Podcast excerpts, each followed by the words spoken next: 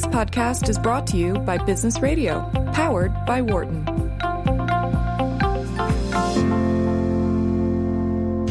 From the campus of the University of Pennsylvania Wharton School, this is Wharton Moneyball on Business Radio. Good morning. Good morning and welcome to Wharton Moneyball. 2 hours of sports analytics live from the Wharton School, Huntsman Hall, Sirius XM Business Radio Studios, looking out onto the famed Locust Walk, University of Pennsylvania campus on a gorgeous, picture-perfect, I would say, August morning. Happy Wednesday to you. Cade Massey here hosting with my buddies Shane Jensen, Audie Weiner. Morning, fellas. Morning. How you doing? Indeed. It's a beautiful morning. Doing well, doing well. Hope you guys are. We're going to be around for the next 2 hours. You guys can join us, listeners. Wish you would. Number's 1-844-WHARTON. That's 1-844-942-7866. Or give us an email, businessradio@SiriusXM.com. Businessradio@SiriusXM.com. Matty Datz standing by. He'll take your email real time. We'll answer it real time. Or you can email us during the week. We're replayed 4 or 5 times over the next week. If it's not 8 to 10 a.m. Wednesday, it's a replay, but you can still reach out by email. You can tweet at us anytime. Our handle up there, at WMoneyball, at WMoneyball. Send us a question. Send us an opinion. Send us an over-under. Our last segment of the week every week is the over-under, and we take input from you guys. Normal show today, except for Eric Bradlow being gone. We are going to have guests at the bottom of this hour and the top of the next hour, talking a little golf, talking a little baseball. I suspect somewhere we're going to talk a little football. We might. It's that time of year. Oh God, Shane and Ann, Shane and Audie. You know, it's. Are you not excited for the season? I'm excited, but your team has a new quarterback. I mean, it should be a moment of optimism. Indeed, it is optimism. I'm trying to figure out what to think about it. I mean, preseason is obviously doesn't matter, but everybody's talking about the quarterbacks that were drafted last year, and even in the first preseason game, you have long reports of how they did. Yeah. Can you tell me? Does it mean anything? Should I be paying attention? I know you're paying attention, but should I be paying attention? So the story is as it is. And I think every sport, team records don't mean anything. I mean, but individual performances? Yeah, individual performances mean something. Absolutely. Or the absence of them. Like, you know, Christian Hackenberg a couple seasons ago not even being able to get on the football field, for example. That was telling. So I think Mayfield was very good. And Darnold was decent. And Rosen didn't do much. And a couple, like that. I mean, these are the big four from last year, right? Yeah. So I have enough of a memory. I don't have a report on Josh Allen from the Bills yet. I haven't heard no report on that either. Yeah. But Lamar Jackson, I got to see him throw a couple pretty passes in practice last week. He's had some pretty runs, obviously, but he's not expected to start. The Darnold and Mayfield are like, these guys could be important to the team this year. Yeah. And the part I always struggle with, the kind of narratives that I never know what to do with, is, you know, you often have, you know, kind of veterans that come into camp and they're reported to be in the best shape of their careers, or they like you really seem to be, you know, putting in this extra effort. Joe Flacco is an example of one this year. I keep hearing about how, you know, their acquisition of Lamar, their drafting of Lamar Jackson's really lit a fire under Joe Flacco, and now he's really on the same page as his receivers now, and he's like, you know, trying extra hard. I mean, it makes you wonder why he wasn't doing that up until now. Because he's human. We tend to think that these guys, because they're professional athletes, are performing at their max at all times, and that's just not the way human beings work. I mean, there are exceptions that an elite quarterback like Joe Flacco has trouble with motivation, is what you're saying? Hold on, did I hear a little dig? On average season. Was there a little dig in there? Well, and you are talking about one of the age-old issues, which is when someone doesn't perform as well as they perform in an earlier iteration. Is it because of motivation, or is it because of lack of conditioning, or is it just bad luck? Well, or injury. I mean, what's responsible? We do know. I mean, I don't. And I think this is pretty well established. These contract year effects are real. Mm-hmm. I mean, and people respond. Turns out, even professional athletes respond to incentives. So that the idea is that in the last year of a contract, they're going to be a free agent following this season, and so the stats they have this season are especially impactful in their compensation. And all of a sudden, the guys play better. I don't think that's a surprise anybody, but people act like that's a big deal. They're just humans. They're just that's just the way incentives work. Have you actually seen anything about that in baseball? Yeah, I think have people actually looked at the kind of the contract years? Has there been kind of conclusive? I don't know. So I actually have a student, one of our undergraduates. He came to me as a good undergraduate would do with work already done, and that was his project that he had worked on, and this was his invitation to kind of try to study more statistics. And his project was looking just at this contract year effect, and I can't vouch for all its details, but there was an effect there, without a question, and it was a measurable and an important effect. Was it statistically significant? The answer there was meh. So right. If you believe it, if you believe these things, you're convinced. If you're a skeptic, you're still waiting for more data. Mm-hmm. Mm-hmm. We're talking p-values in the low 0.1-ish, 0.05-ish range. And what that means to me is that... With enough data, given the data that you have in baseball, you probably should be seeing more reliable effects than that. Well, yeah, I mean, that's right. There's a lot of people who are up for agency. And I mean, it's kind of the ideal test case for this type of thing because it's, you know... Among all the sports, you know, I feel like player performance in baseball is as individual as one can get, right? I mean, but these are Joe Flacco, you could always argue, oh, well, it wasn't really a motivation issue for him in previous years. He didn't have receivers, et cetera, et cetera. Whereas in baseball, I think it's a little bit more. You can isolate the actual performance. Go ahead. There's just enormous amount of variation in baseball. Yeah. And that's the thing that people, one of the themes of our Moneyball Academy was the standard error of an average. And we just talked about it all the time. It's 20 points plus or minus on batting averages. That's just there. That's a full season. Say what that means again. So that basically means whatever your true innate batting average is, and that could be OBP or whatever it is. Say I'm a 350. I'm just going to make myself a 350 hitter. Oh, right. Yeah. 330 is a 350 is. We'd be talking about you. Unbelievable. You'd come up in conversation. That is not a good number. That's such a 250. 250. Do you know how many standard deviations? I'm going to go 300. Give me a 300 and work through the exam. So 300 means you're an extraordinary hitter. You're one of the top 10 hitters in the league, and if that's your true value, you're quite likely to look like just an average hitter, better than average hitter, but decent hitter. Audie, how 280. How do you assess what someone's true? You don't ever know that. So you're estimating over a lifetime, and then you're observing variation around that, what you believe to be the true underlying. Right, but we can understand the standard deviation without knowing what truth is. So with basic models, we can understand uncertainty and the kind of null sort of hypothesis that you go into this sort of like kind of contract year incentive study with is that there is no real, that some players just get lucky and happen to with this natural variation, they happen to have a good year in the final year of their contract and therefore they're rewarded for that. But then, if that null hypothesis is true, that's a little bit sobering for the team that signs their good. That's right. He signs That's this right. player to this good contract because they may not be getting, as much as they planned on. So personally, I believe both of these effects. Yeah. I believe there are motivational effects that impact performance in contract years on average, but also that on average, conditional on seeing someone perform really well in their contract year, that there's a chance piece in there and probably a large chance piece, and you'll see regression to the mean the following year. Both of these things can be true. They probably are both true. And you have to factor in things like age trajectories into all this as well once you really get down to it. And also selection bias. The people who get a contract are going to be the ones who did decently that final year of the contract. There are many people who are hoping to get a contract in their following. You'll do badly and just retire. So, Adi, but play this out. Make it more concrete for us one last time before we leave it. Take this 300 hitter. That's right. And walk me through a 10-year career. So if he's at his true mean, which is 300, he's a top 10 hitter in the league. Right. So how many seasons are we going to observe at other levels of performance? So you're going to see probably one season at around 330. Okay. For sure. He's the best hitter in the league once in his 10 years. He's going to win the batting title, maybe, or absolutely compete for the batting title. One of the seasons, he's going to be at almost league average. Okay. Which is amazing. Mm-hmm. But typically he's going to look between 280 and about 320. But he's going to spend a number of seasons, league average, a little bit above league average, even though he is, if we could observe it, one of the best 10. Right. So that's why you see someone like Altuve, who's hitting now, again, 330. 330 is so far ahead of the rest of the league that you can expect him to be one of the leaders every season.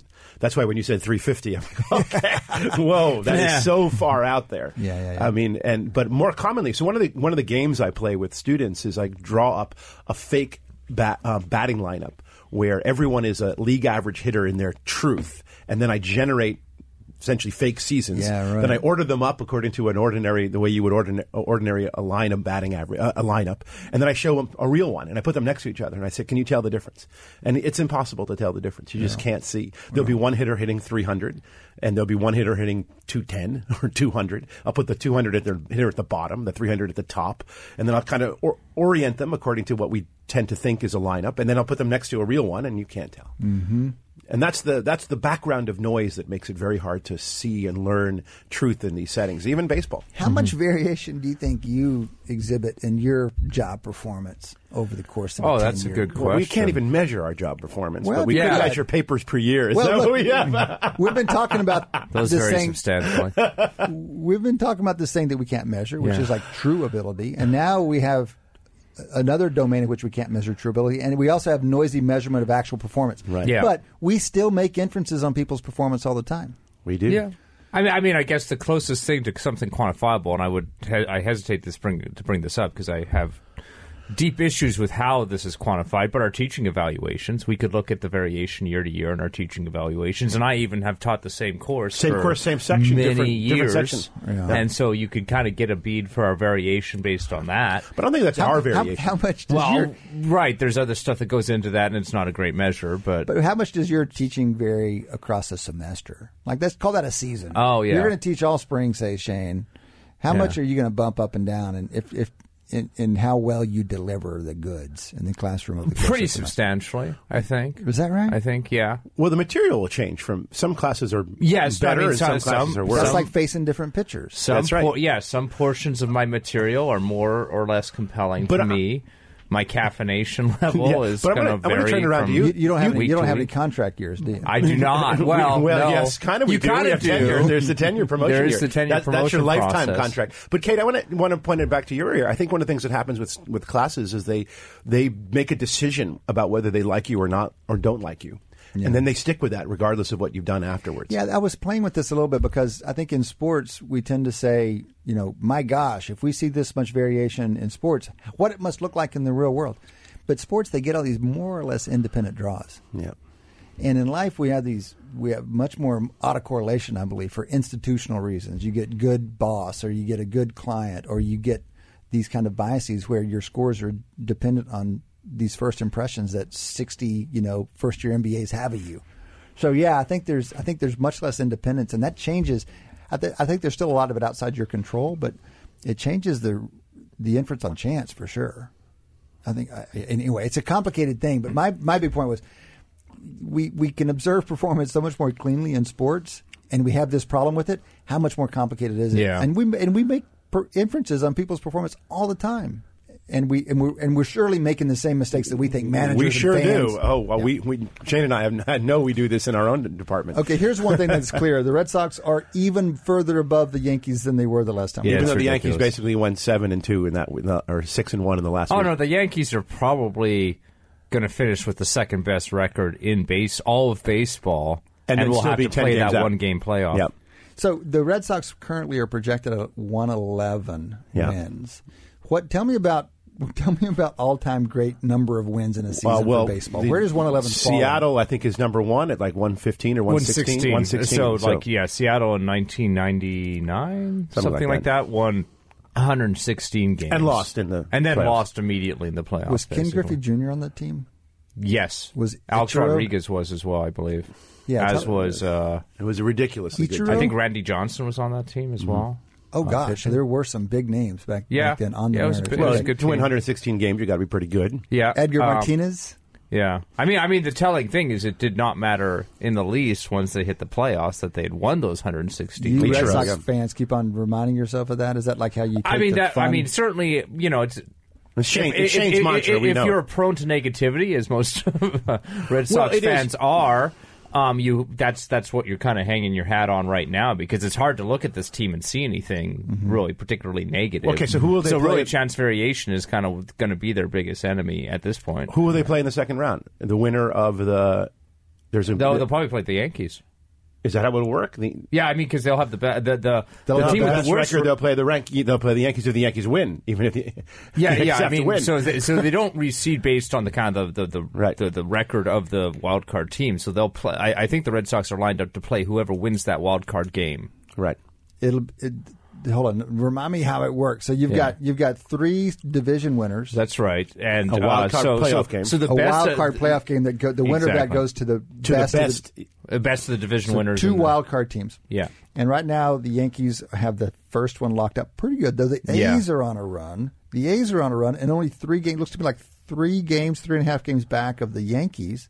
That's right. So, but the Mariners, I guess, so.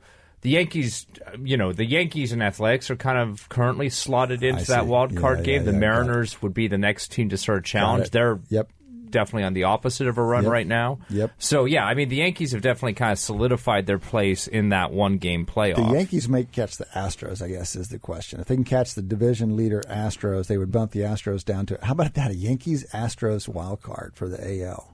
High-powered. Astros are going to win their division. I don't think the Athletics are only two games back of the Astros right now. I see. So if the Athletics catch the Astros... that's what you meant. I see. Then the Astros and the Yankees, so you'll have to put the Astros in. Oh, God. Did y'all see that A's play?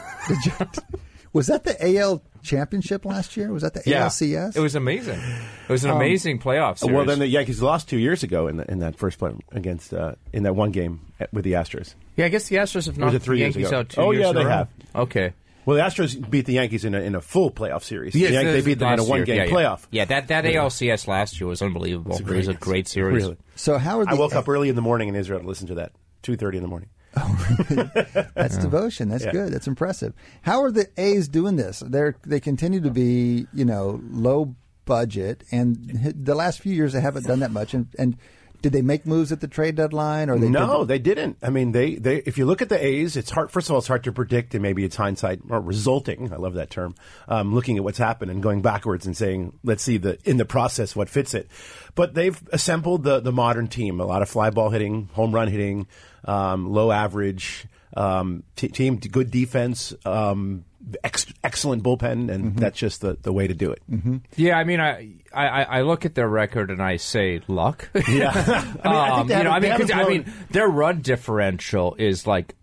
It's less than half what the run differential of the Astros is. It's about a third of the Astros. It's almost exactly a third of the Astros. And when I've seen that over time, like when your run differential really doesn't line up so much with your actual wins, like you're over-winning for your run differential, there's luck involved in that, but the main thing is bullpen. Okay. Did y'all happen to see this highlight from the A's this past week? I think it might have been the center fielder. Oh, yes. He makes this running play in the outfield. Left fielder, left field. Uh-huh. Running tracks down a fly ball that he wasn't supposed to catch, and the guy on first base had not tagged up because he didn't expect this guy to catch it.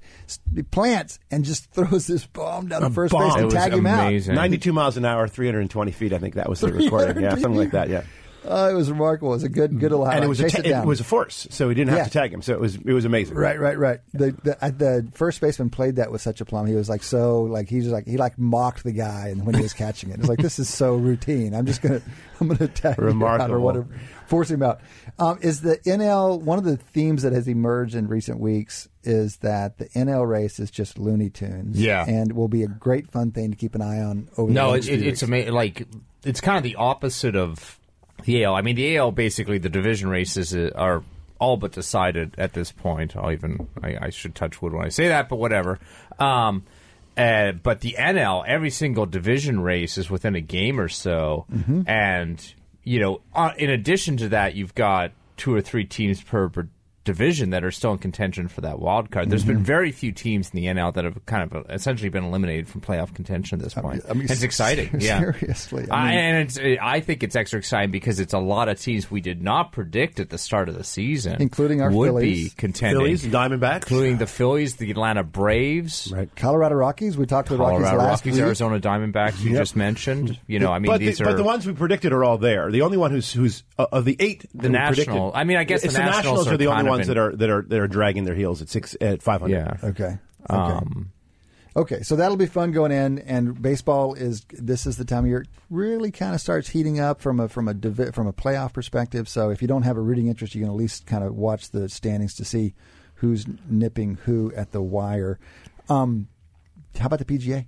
Audie, you texted me and said you were watching golf. I did. I did. For the first time in my entire life, I watched golf deliberately. No, so I mean, in the sense that I have seen golf in the background when it's been on. Right, right. But this is the actual time. I actually ran home and turned it on. Really? I wanted you saw to see. Woods was in the running? I saw that Woods was in the running. And I'm sure that my performance, if you will, was replicated by many millions of people. I bet the ratings were through the roof. Well, I would have loved to have seen the ratings grow over the course of the tournament.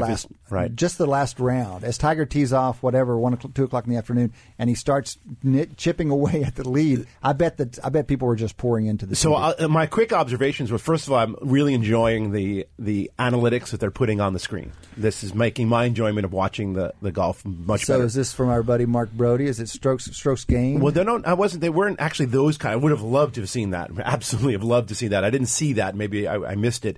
But they just have a lot of trajectories that they show, like peak height on ball. They show all this stuff, and it just gives you a good sense of what happened. I watch a golf tournament, and I watch the individual plays, and I just don't see anything because it's not a nice game that I know. It is nice to kind of have that context. I mean, I remember watching golf back in the 80s when I was, a teenager. I was a cool teenager back in the 80s, trust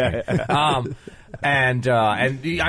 They would hit it off the tee, and then you would just see it drop in the fairway. And you're like, well, I guess that's what happened. So, exactly. there was not as much sort of you did not get kind of the three-dimensional sort of view of what was actually happening. So they're really providing that with the technology. It was great to watch Tiger. It gives you a moment of anticipation because you can see it better. You can have your own judgment of whether it's online or not. Yeah. So it just adds this experience. It's momentary, but it's in every golf shot, which is exactly what it's like to play golf. Because when you hit the ball, there's like this moment of anticipating and forecasting where it's going to go. Yeah. So the other thing I noticed was that maybe this is just the people who are competing, but they look like athletes in a way that I don't remember golfers to look like. Brooks Koepka in particular. He looks like our leader. Looks like he could be. Yeah. He looks like a Russian strongman. And but even Tiger Woods llooks in shape. Like he's more in shape than I think he's ever been. And that was something that was remarkable to me—an observation. Tiger seemed to be hitting it wildly, and he was not having a good time off the tee, and yet somehow he's hitting birdie after birdie. My understanding was that last round was his best one ever. Yeah. It was in his PGA best. It was his best major score without winning, or something like that. Yeah, it wasn't his best round. I couldn't have been. It couldn't have been his best round. It was final round. I think it was a final round. 32, 64 is a really good major round. Period. So I could believe that was his best final round. When he won at Pebble by he lapped the field. He was 10 strokes ahead of the field. Yeah. That must have been a crazy round as well. So that was his best losing score in a major. Losing score, but it was really remarkable to watch, and just seeing everyone cheer and there's a lot of festivity around. I don't think there's an argument he's the best golfer ever, and here he is after 5-6 years since winning anything, 10 years since being great, and there he is again, and it's remarkable to watch. So. Okay, so what are we doing with our beliefs? Because I've been short the Tiger Woods story kind of from the beginning, and I'm beginning to have to revise. We have to dig out what over-under have we had recently on that? I'm trying to think. I think it was like the number less of than top one. I think it was. Was it actually? I thought it was number victories, of top five. Finishes or something like that. Maybe it was number of victories in the majors over the next 5 years. We'll talk about over-unders at the end of the show because we have started recording them. I know. And my understanding is that I'm in last place now because we started recording.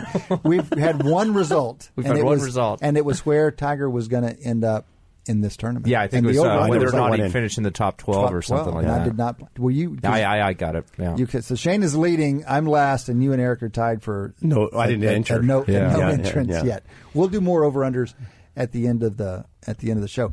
But so Brooks Koepka is remarkable because one, he's won his second major of the year. That doesn't happen that much. I thought about that on the way in today. I wish third major number. The last couple of years. Right? Third major in the last 2 or 3 years. He's got 3 majors before the age of 30. There aren't many golfers. But I think he only has 3 majors out of his 4 wins total. So he kind of is overrepresentative in the majors. That's right. Okay, so let me give you a few other golfers who have these disproportionately high number of wins that are majors and tell me what they have in common. Okay? So Nick Faldo, Nick Faldo, Savvy Ballesteros, Patrick Harrington. These are like 3 of the highest 6 or so. What did those 3 golfers have in common? Not American.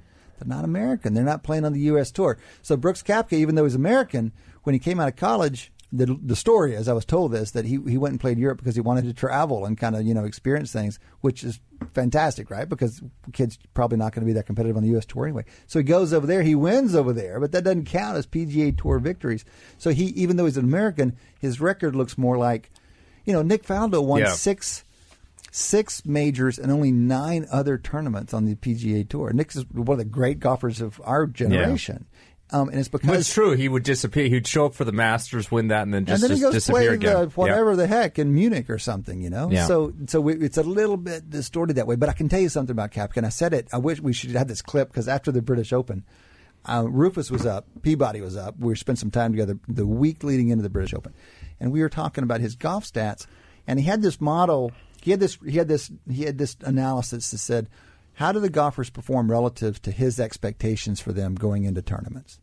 Okay, so he has to bet these things. So he has good models for forecasting how a golfer is going to perform in a tournament. And he just asked, in all the major golf tournaments, I can look at deviations from expectation, and I can rank golfers. And you can think of that as one way of looking at, do some guys up their game for majors? So it's an expectation based on all their tournaments. That's right.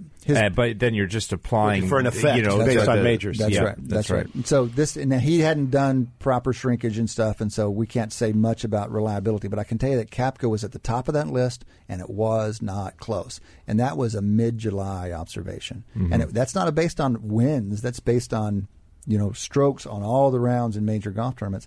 Was not close. We mentioned it after the Open, and here the kid comes along and does it again. Yeah. And he felt, you know, he faced some pressure. Those guys have to. Woods put it on him. Woods had a phenomenal round, front nine and back nine. Put it on him, and he held up. It was impressive. So, Audie, after watching golf deliberately for the first time in your life, yeah, exactly. I had a great time. Yeah, I did. All How right. Tiger dependent was it? I know it fairly tiger dependent. It pulled you there, but once you were there, was it still tiger dependent? No, actually, I mean, it was certainly Tiger dependent, and that was certainly, and he was certainly featured in almost all the action that I was watching. If I knew the other players a little bit better, then I would say it would be less Tiger dependent. But at this point, I'd say it's at least 50-50. It was an enjoyable, it was very exciting because there was you obviously the thing is I really did feel that Koepka was really he had the tournament. I never thought that Tiger was really competing. Oh, I don't know. Midway through that back nine, it was down to a stroke. Yeah. Okay. Koepka wasn't making his birdie putts, but before then, Tiger was tied with like 5 other people, so there was a crowd coming behind. Well, there was a moment where it was down to just a couple of folks. Just before Koepka dropped, finally made a birdie putt, and Woods put it into the woods. He did put it in the woods. Well, what does that mean? I mean, tell me about golf that such a. What does it mean to a player to put it in? How common is that? Is that like dropping a fly ball? I mean, in the woods? It happens to me like every hole, man. Yeah, right. I mean, great golfer, how often do they just completely, you know, flub their fairway shots? It happens. Not the fairway shot, off the tee. Off the tee. So his, whatever that was, 16 or 17 was off the tee. Big right. It is unusual to see a leader, you know, that good a golfer, that competitive in a major tournament, crank it that far right. I mean, now that, like you said, the production quality on golf has gotten so good. So you see the little arc as it goes up. You're like, ooh, that is bad. That's my question. Like, I mean, I was wondering, what is that like? What is it like in other sports? What's the comparative? It's so assuring.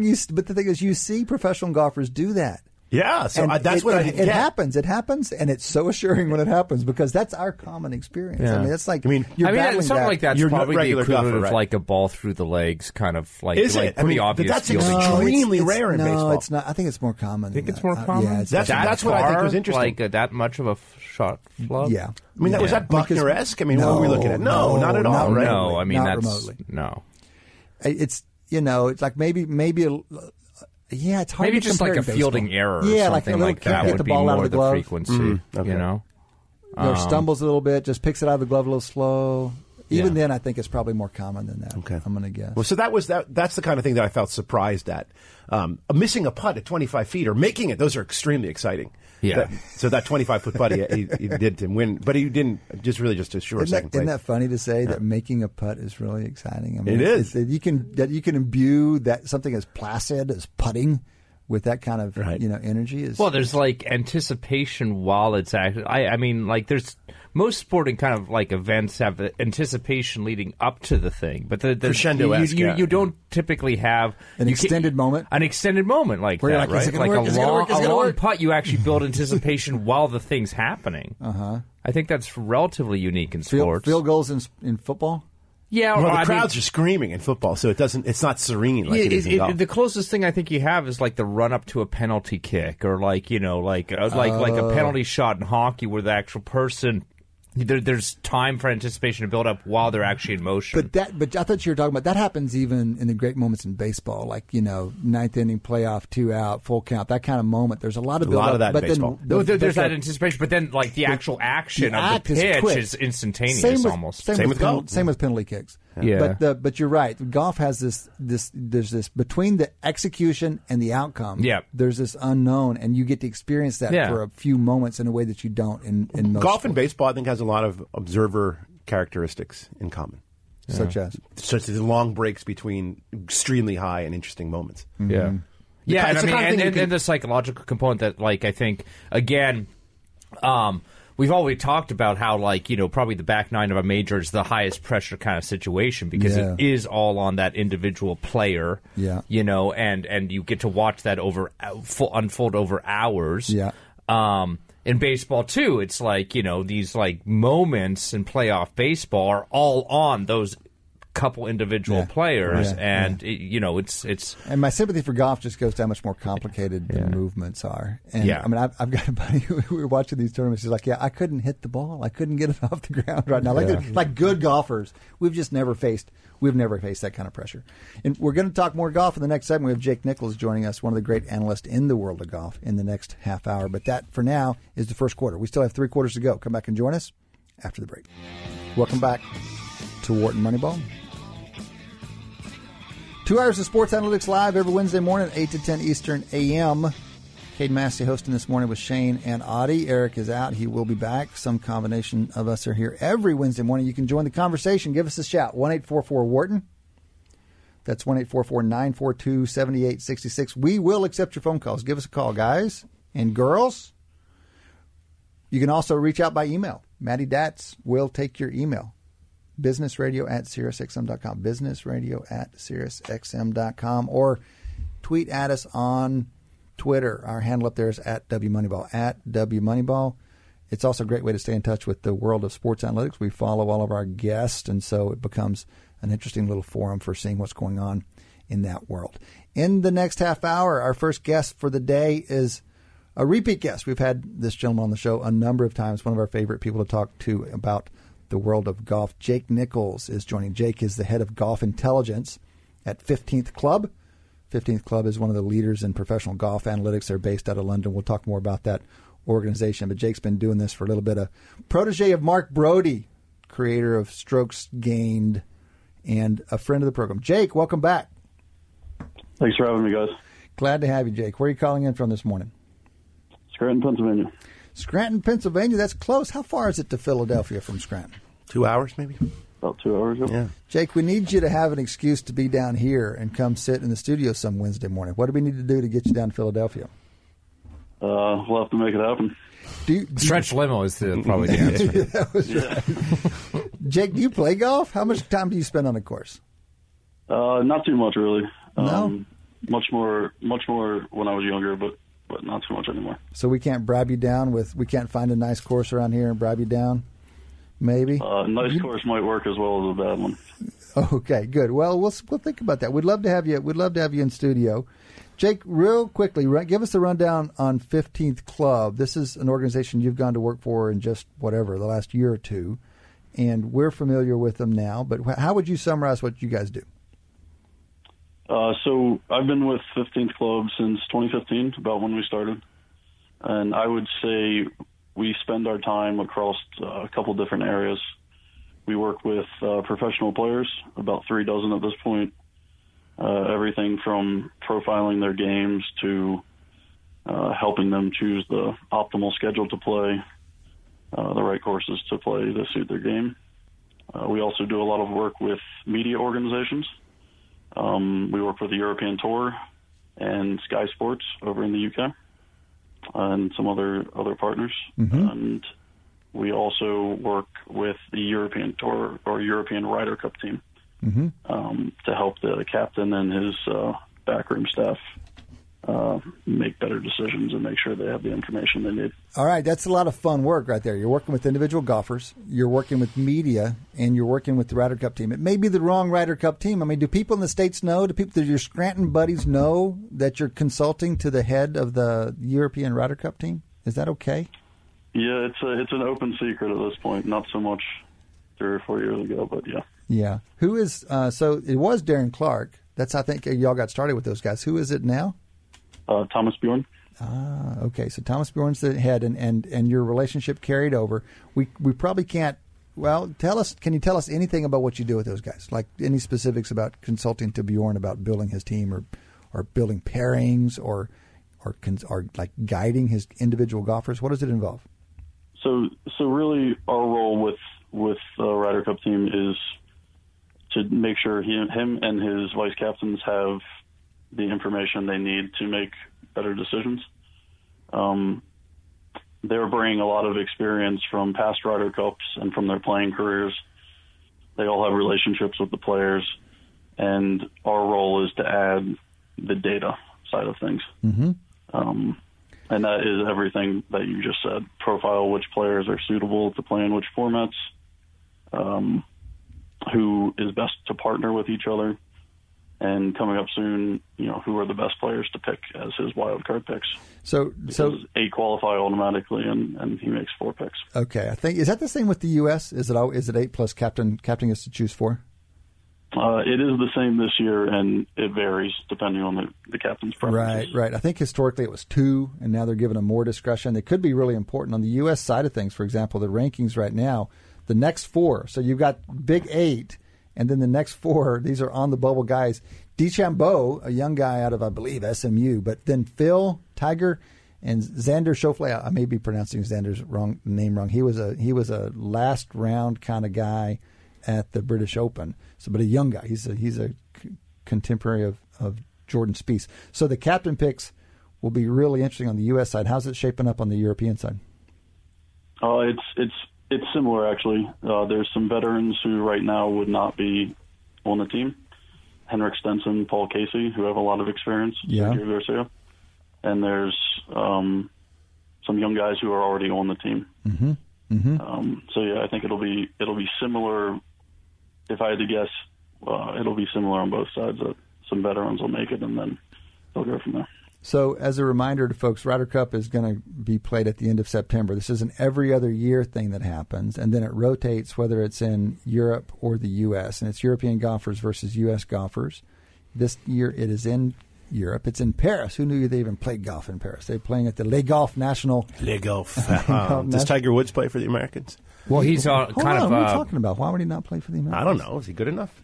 Well, no, you do. I mean, he's kind of right now. He's a very intriguing case because he's on sort of the bubble of whether or not he'll be picked or not. They can't not take him, right? There's no way. I think they probably will, but who knows? So we're talking to Jake Nichols. Jake is head of golf intelligence for 15th Club. One of the things they do is consult to the Ryder Cup. They had this relationship with Darren Clark that turned into a nice little thing. But this seems like perfect. We would want as analysts the captains to have the best forecast possible. But it also strikes me as a domain where it would take a very humble and or sophisticated captain to want input from Jake Nichols on who's going to play best in this. Don't these guys think that they know better? Like, I'm going to choose 4 guys out of, say, 6 or 8. They know these golfers. They know golfers who know them. They know guys who've played with them recently. What have you found, you know, their receptivity to you're saying, well, according to our model, you know, this guy is the best match for that club or that course or whatever? I'll give you a good example from last time. Thomas Pieters turned into one of the stars of the Ryder Cup. He played every match and had success. In February or March of that year, we had identified him as a player who you really wanted to pay attention to and really wanted to pick. And it was all because of his suitability for the 4 balls format. Tell us about 4 balls. Yeah. So four balls, there's two players on each team, and they both play their own ball through the hole, but they only count the best. If it makes an eagle, but someone else makes a double bogey on the team, only the eagle matters. Right. So it's really something about making birdies and scoring low, and that was something that Thomas Pieters did better than, you know, he was maybe the fifth best at making birdies among Europeans, whereas, you know, if you just looked at his performance, he was maybe 16th or 18th best. So he's like he's a high variance guy, and high variance means, you know, you're gonna take some bad with the good, but in a four ball format, you don't care about the bad because you got another golfer to lean on. Whenever one guy blows up, it doesn't matter because he's got a partner. But then you get all the good. You get those low, high variance. And again, for somebody who doesn't necessarily know all the different formats that are in play in the Ryder Cup, is the four-ball format kind of the most different from regular? I mean, because in regular golf, if you were sort of picking sort of over, you know, golf bettors who pick performance over an entire tournament, you want to reward consistency. You don't want to have that high variance. So is four-ball kind of the most, you know, kind of high rewarding of high variance play among all the kind of different sort of formats in the Ryder Cup? Yeah, the other format they play in team sessions is alternate shot, which player one takes the first shot, player two takes the second, and then they go on from there. Oh, that's so interesting. And that is, you know, every player describes it as the most stressful round of golf they'll play all year. It's definitely divorced from the normal game because you can go several holes without hitting a certain shot. You can make several holes without making a putt that matters. So. Wow. Jake, why can you tell us more about why they find that particularly stressful? I would think that it's because their partner is so dependent on what they do. So it's like this extra layer of pressure they don't usually experience where they don't have to deal with the consequences. We were just talking about Tiger Woods' tee shot on whatever it was, 16 yesterday. Or on Sunday, and the pressure of that moment. But he had to deal with the consequences. It wasn't, if he was playing alternate shot, his partner would have to go dig the thing out of the rough and make the bad second shot. Yeah, that's exactly the reason. Almost every player says it's the most stressful. Jake, in your analytics, are there particular kinds of golfers or particular kinds of games that are amenable to alternate shot? It must be hard to sort of measure because you don't see that kind of performance and you don't have a big outside sample of the Ryder Cup that often, right? Right, and you don't have a big sample to work with. You can't draw a lot of inference from what you've actually seen in Ryder Cup play. So how do you factor that in, or do you? We look at certain factors in terms of what produces a consistent golfer, because that is really what you're looking for in foursomes. And profile, there's a player on the European side, Francesco Molinari, who just won the Open. Yeah, absolutely. And he is always profiled as an extremely consistent player. He gets it in play off the tee. He gets it on the green, you know, and he goes from there. And those are the type of players who are most successful in foursomes. Is they're not putting their partner under stress. They're not playing themselves out of the hole. You know, if you did what Tiger did on 17 when he hit into the hazard, you know, that's almost a loss at all in an alternate shot. Well, this raises the obvious question of now you've got to come back. Sorry, Jake. Now you've got to pick players that are, on the one hand, good high variance players for four ball, where it's, you know, the lowest score is all that matters, and yet you also need guys who are good for alternate shot, which requires consistency. So now, naive question. Not all golfers that are in the Ryder Cup have to play all the formats, right? You can kind of pick and choose where you place them. Is that correct? Correct. You play 8 of the 12 in each session. So, yeah, it is. Yeah, I mean, you're almost, you know, you're starting to now develop this sort of like extra dimension that you're not used to thinking about in golf, which is that certain player styles, I guess, or something like that, where you now are making a team that doesn't necessarily just have. I can see why you wouldn't want to just sort of, even if you could easily measure it, wouldn't want to have the top 10 players in America, you know, on this team necessarily. You want to actually have players, almost Shane, specialists, essentially. Shane, on the last day, they just go out and play match play, which is straight stroke, individual match play, stroke. And so, and that's the day where everybody, all 12 are on the course. And so it's actually what we're doing here is unpacking kind of the beauty of the structure, because each day calls for different kinds of golfer. Tell us, Jake, is there aversion to putting someone on the shelf for, you know, they play 4 half days, essentially 2 days, morning and afternoon, Is there aversion to putting a guy on the shelf for those first couple of days? Is there some norm or some obligation or some sense that you ought to be playing a guy? You don't want to just hold him out, or no, they're willing to like move him around or however their game is suited. It doesn't matter if they don't play for a couple of days. Historically, the European team has been very top heavy in terms of their best players. You know, the top 6 or 8 players are much better than the rest of the team. And that was a strategy that was occasionally employed where, you know, you would have the 12th man on the team or the 11th man on the team sit out the entire event until Sunday. Yeah, right. But in 1999, the Europeans did that. They got out to a big lead. They benched 3 players for the entire event. And each of those 3 players lost. Yeah, singles right. on Sunday, and America came back to win. Got it. So since then, that's been... Normally, the captains will play their 12th man at least for one match. Got it. So, Jake, I have to say my buddy Shane has a little twinkle in his eye about the Ryder Cup. I don't think he had before. I think you've stirred a real interest in him. I mean, I'll be honest, I've watched the Ryder Cup before, and I mean, it's not like I wasn't cognizant of these different formats for it. I guess I probably have mostly just been watching on the Sunday when the match play format That's is right. kind of the most That's traditional. Right. So yeah, no, I mean, I'm kind of intrigued. I guess I didn't sort of think about or hadn't learned about this extra dimension of sort of matching up particular players, you know, based on how variable their game is to these different, you know, types of formats of play. But Jake, tell us.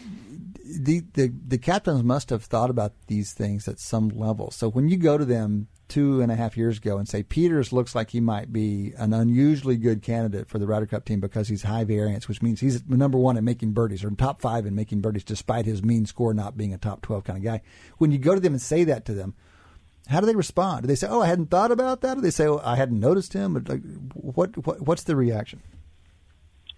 It's something that, like you said, the captains and the people involved in the event, they know intuitively what sort of players or what sort of strategies are successful in these events.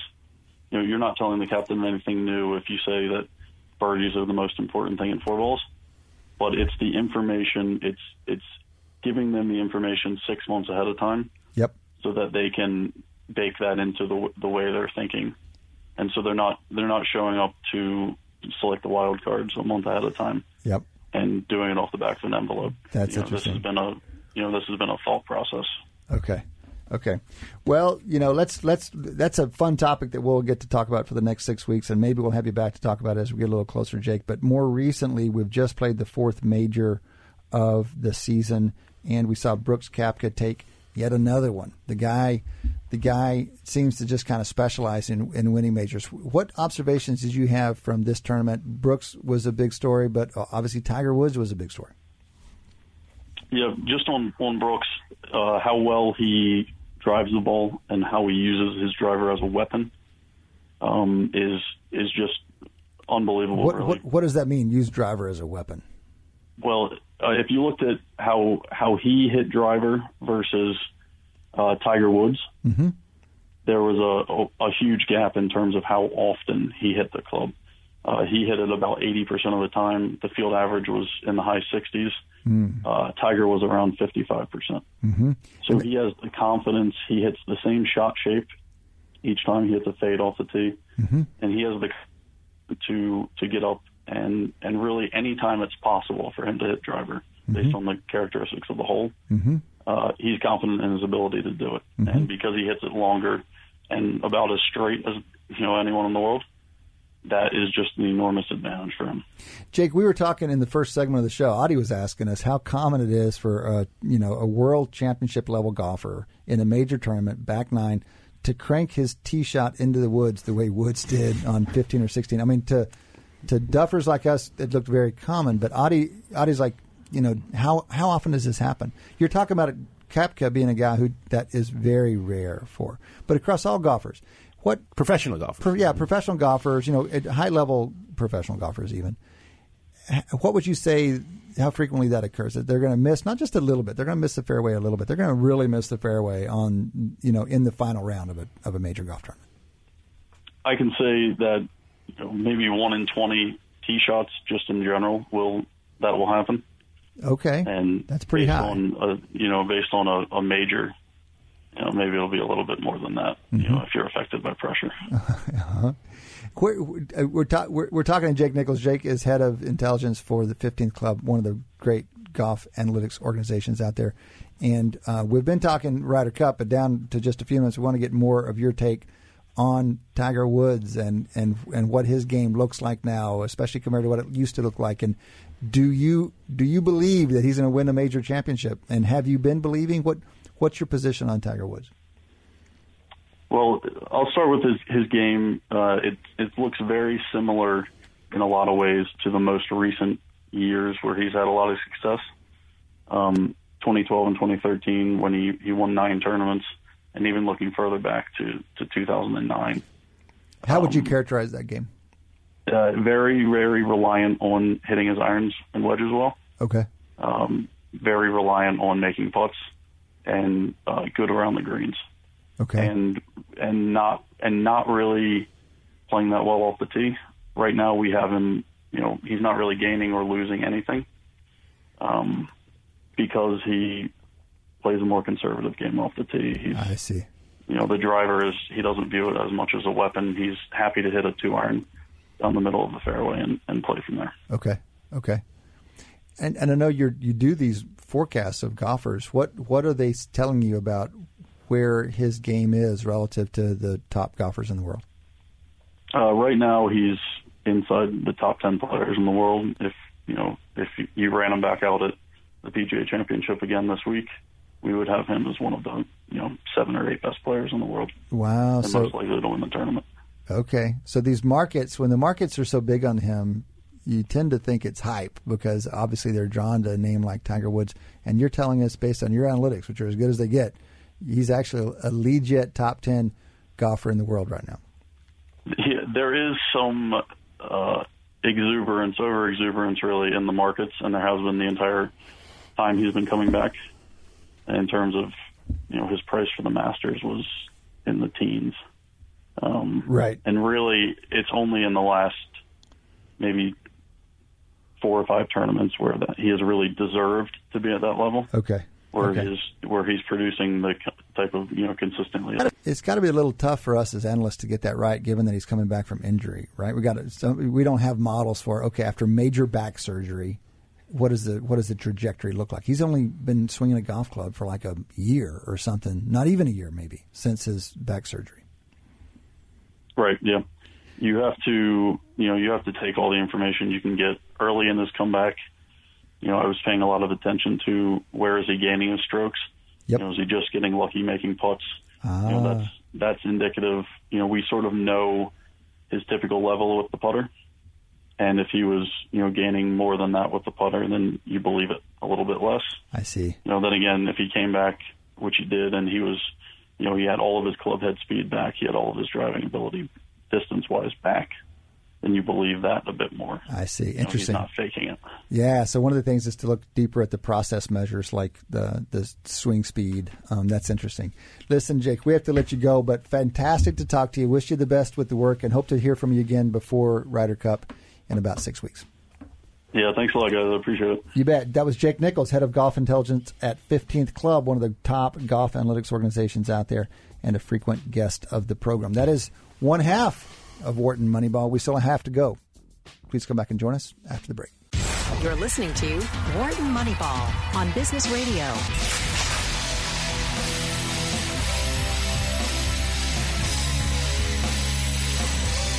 Welcome back. Welcome back to Wharton Moneyball. 2 hours of sports analytics live every Wednesday morning, 8 to 10 Eastern AM, that is. Cade Massey hosting this morning with Shane Jensen, my faculty colleague and buddy, as well as Audie Weiner, another faculty colleague and buddy. Glad you're with us. Give us a shout if you want to give us a question or comment. It's 1-844-WHARTON. That's 1-844-942-7866. You can also email us, businessradio@SiriusXM.com, or tweet at us, at WMoneyball. At WMoneyball is our handle. We follow all of our sports analytics guests. It's a great way to stay on top of that field. Just off the phone with one of those guys, Jake Nichols, golf analyst, one of the great golf analysts out there, doing all kinds of interesting work at the top of the game, man. He's working with like real people doing real things. Yeah, and he's got me hyped for the Ryder Cup. I think I'm going to be following this a little bit more closely than I usually do. Yeah, I saw that line get set, and you just kind of got reeled in. Yeah. I'm glad you got a little twinkle in your eye there, Shane. It'll be fun. It's the last weekend of September, is that right? Yeah, 25 through 30, something like that. And it's in Paris. It's gone back to European soil this year. In the next half hour, we have another guest, Brandon Taubman. Brandon Taubman. He has been with the Astros since 2013. This is his first year running baseball operations and analytics. He assists the GM, but he also heads up the analytics department. Brandon, welcome to the show. Thanks for having me, Shane and Matt. Appreciate it. Brandon, you're calling in from Houston, I'm guessing, maybe? I'm actually in Fresno, California right now, so it's pretty early in the AM out here, but we have our AAA affiliate and, roster expansion in September is right around the corner, so it's an important time in the scouting season to kind of get out and see the guys and figure out how you'll bolster the roster in the final month heading into the playoffs. So what is the head of research and development team? What is the assistant to GM doing out in Fresno, even if it is roster expansion season? What do your responsibilities include?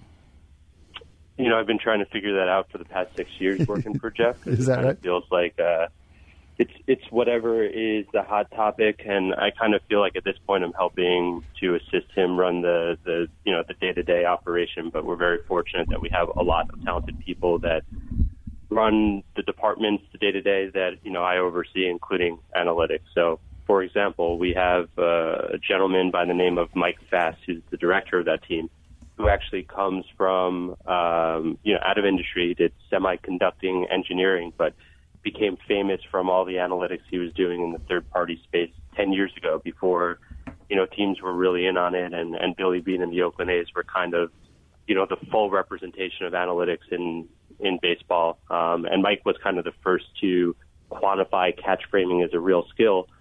And over the course of time, Jeff Luhnow, our GM, has acquired a group in the front office that includes Mike and people like him. And I've had the good fortune of kind of riding Jeff's coattails to the top, but it would all be impossible. And no matter what fancy title I have or responsibilities follow it, we're lucky that we have a great group in Houston.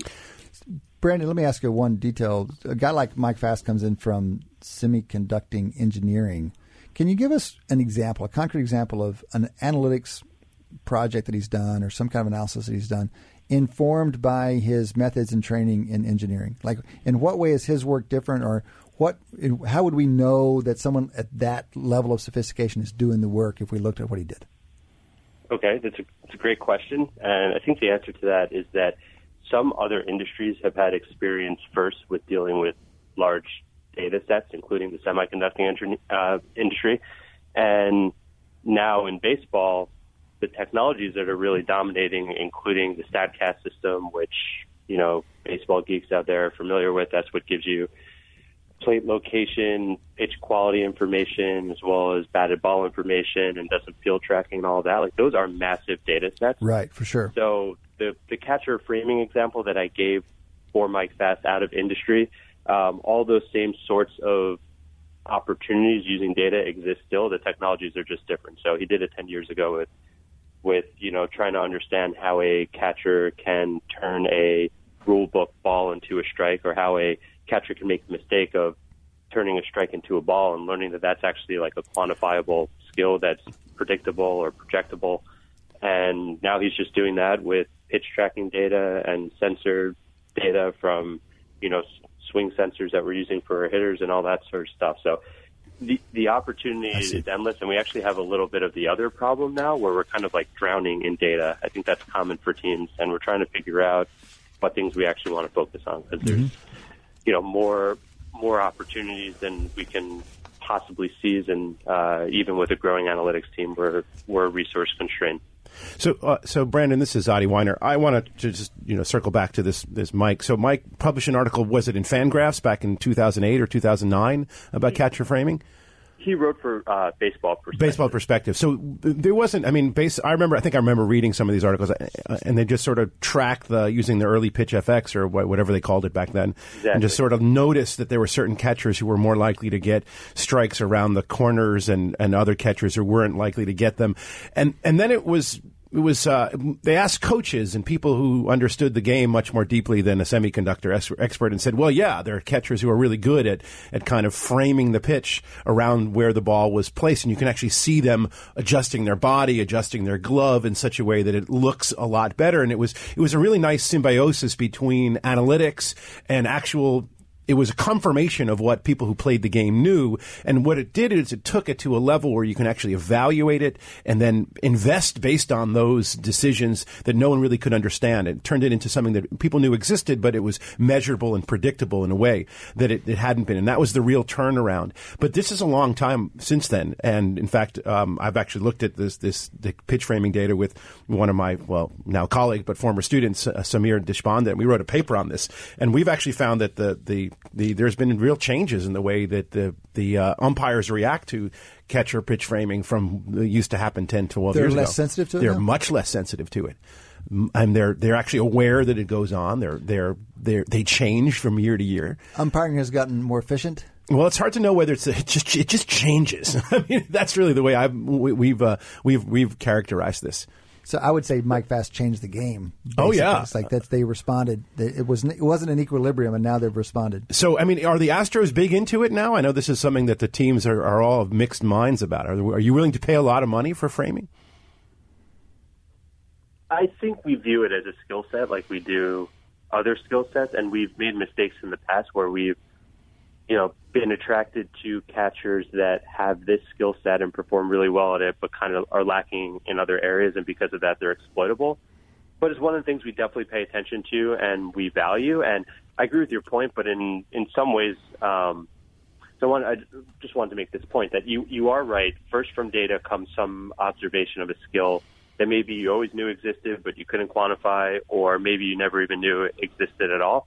But once you have that insight, there's an amazing opportunity to not only evaluate players with it, but also help players get better. And I think that's one of the points that you touched on. And that's the most exciting opportunity of all. And this goes back to, I remember in 2012, late 2012, when I first got with the Astros, and Jason Castro was using this information for the first time, and he got noticeably better at framing, and I think he remains an above-average framer. But the season that he really started to train with this information, he got excellent at this. And so it begs the question: is this a skill that you don't care about acquiring, but you do care about training, or what? And I think that's a big question for the Astros and for other teams. Is in this new big data universe where when we're discovering a lot of new things, what sort of effort do you put into sharing that information with the players and investigating the opportunity to help them train proactively instead of just using it for evaluation purposes? So, Brandon, how close do you and your team get to the player? Because there's been some high-profile interviews, statements made by players saying, I don't want to talk to these MIT people who don't know crap about the game. And in fact, that was Jason Worth recently has made more or less that statement. Do you always work with intermediaries? You don't go to a player and say, we need to work on your framing. I saw this thing in my regression last night. Right. Here, come look at my data output. Yeah, Jason Worth, we're not going to be giving Jason Worth any help at any point soon on his baseball game. But I would say there are guys like Jason Worth on every club, but they're not, in terms of not wanting information, their outlook on information and all that. There's always going to be a couple guys like that, but we've built a culture here over the course of time where I think front office people like me are not necessarily or always viewed as like management, people that are trying to use information against them to suppress their salary and this and that. I think that we've bred a culture where the players, even the difficult ones that don't want the information, even on some level, they appreciate that we're here to help, that we're trying, that mm-hmm. our interests are aligned. In an ideal world, they would almost kind of put you in with trainers, right? You'd be kind of like, a trainer. Part of the conversation, right? So that actually is what's happening. Certainly at the minor league level for a few years, we have front office folks that go work with development coaches that are kind of tech-savvy, manager types to support the manager. They're bench coaches, if you will, but they're trained up in, SQL and other skills that they're going to need to get data to players and all that. We have that culture. And then at the major league level, thank God for Jeff and AJ for partnering with people in the front office that are enthusiasts for bringing information to players in ways that will help them, because we have a major league program where I get the opportunity, along with some other guys in our front office, to share this sort of information. And we try to do it in a way that's not going to inundate the player, and we cater the information according to kind of like the comprehension level of the player. But yes, we do have direct communication with the players, and it's not just an analyst to a player or a coach to the player. We look at it more like a scrum or a group where we kind of all get together and talk as transparently as possible about what issues we see. And it's awesome. My favorite moments in the game are ones where I feel like I've actually had an impact in helping a player get better, right? It's like a thrill to help identify a good player, bring in a player that the rest of the industry undervalued, but it's an even sweeter feeling to watch a guy succeed on the field and feel like you actually helped them. I imagine it's kind of what a coach feels like, you know? Right, so, right. Obviously, I don't have that number of touch points or involvement or influence, but yeah, like Garrett Cole coming in and being able to talk with him and Brent Strom in spring training about opportunities we see, like those are the best moments in baseball and the ones I really look forward to. We're talking to Brandon Taubman. Brandon is in his first season as Senior Director of Baseball Operations and Analytics, but he's been with the Astros since 2013.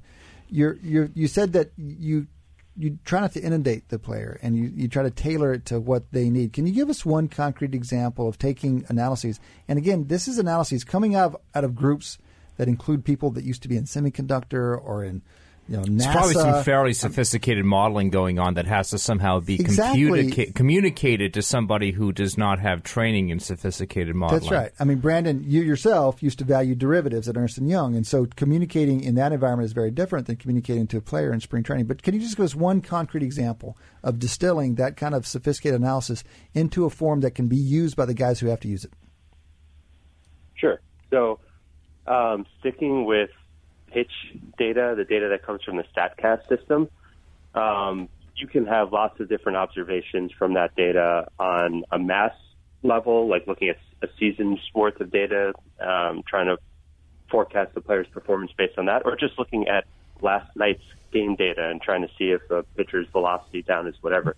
And we have some really sophisticated users of that information, like Cole and Verlander, who will review that data on their own. They know how to get it off the, you know, clubhouse PCs when they have questions. We have dedicated people in the clubhouse known as advanced scouts that help the players prepare against the upcoming competition. But for the most part, they're self-sufficient, and they could go see, like, okay, my fastball had less pop to it, like I wasn't getting behind it as much, or okay, my changeup didn't have as much tailing action. Let me look at the break chart and then go throw a side session with Doug White, our bullpen coach, try to get the feel right. Mm-hmm. And so in that way, it's almost like when the players retire, if they have interest in working in baseball, even though they will have made $150 million, like there might be opportunity for them to be technical analysts of some kind.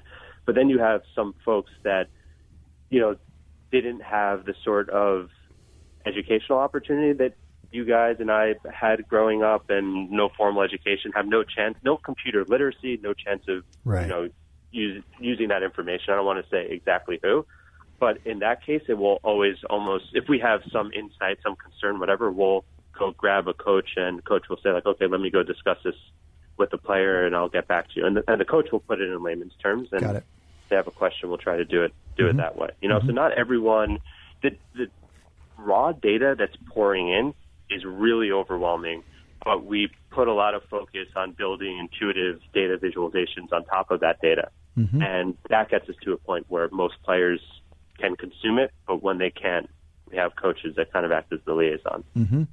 Well, you're building a bit of a track record for taking free agents up a level when they get to you. So signed Garrett Cole as a free agent. Now he's a Cy Young candidate. Last year, of course, midseason, late season, take that Verlander trade, and then Charlie Morton as well.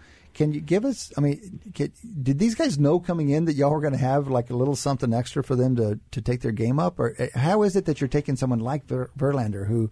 It's long term. If you can kind of get this reputation, obviously it's going to make free agent acquisitions even easier. Yeah, right. It's a good recruiting pitch. It is, and it's amazing because in in the early years, we would sometimes offer top dollar for a player and still not get him. And we just had an awful reputation because the team had been bad for a really long time.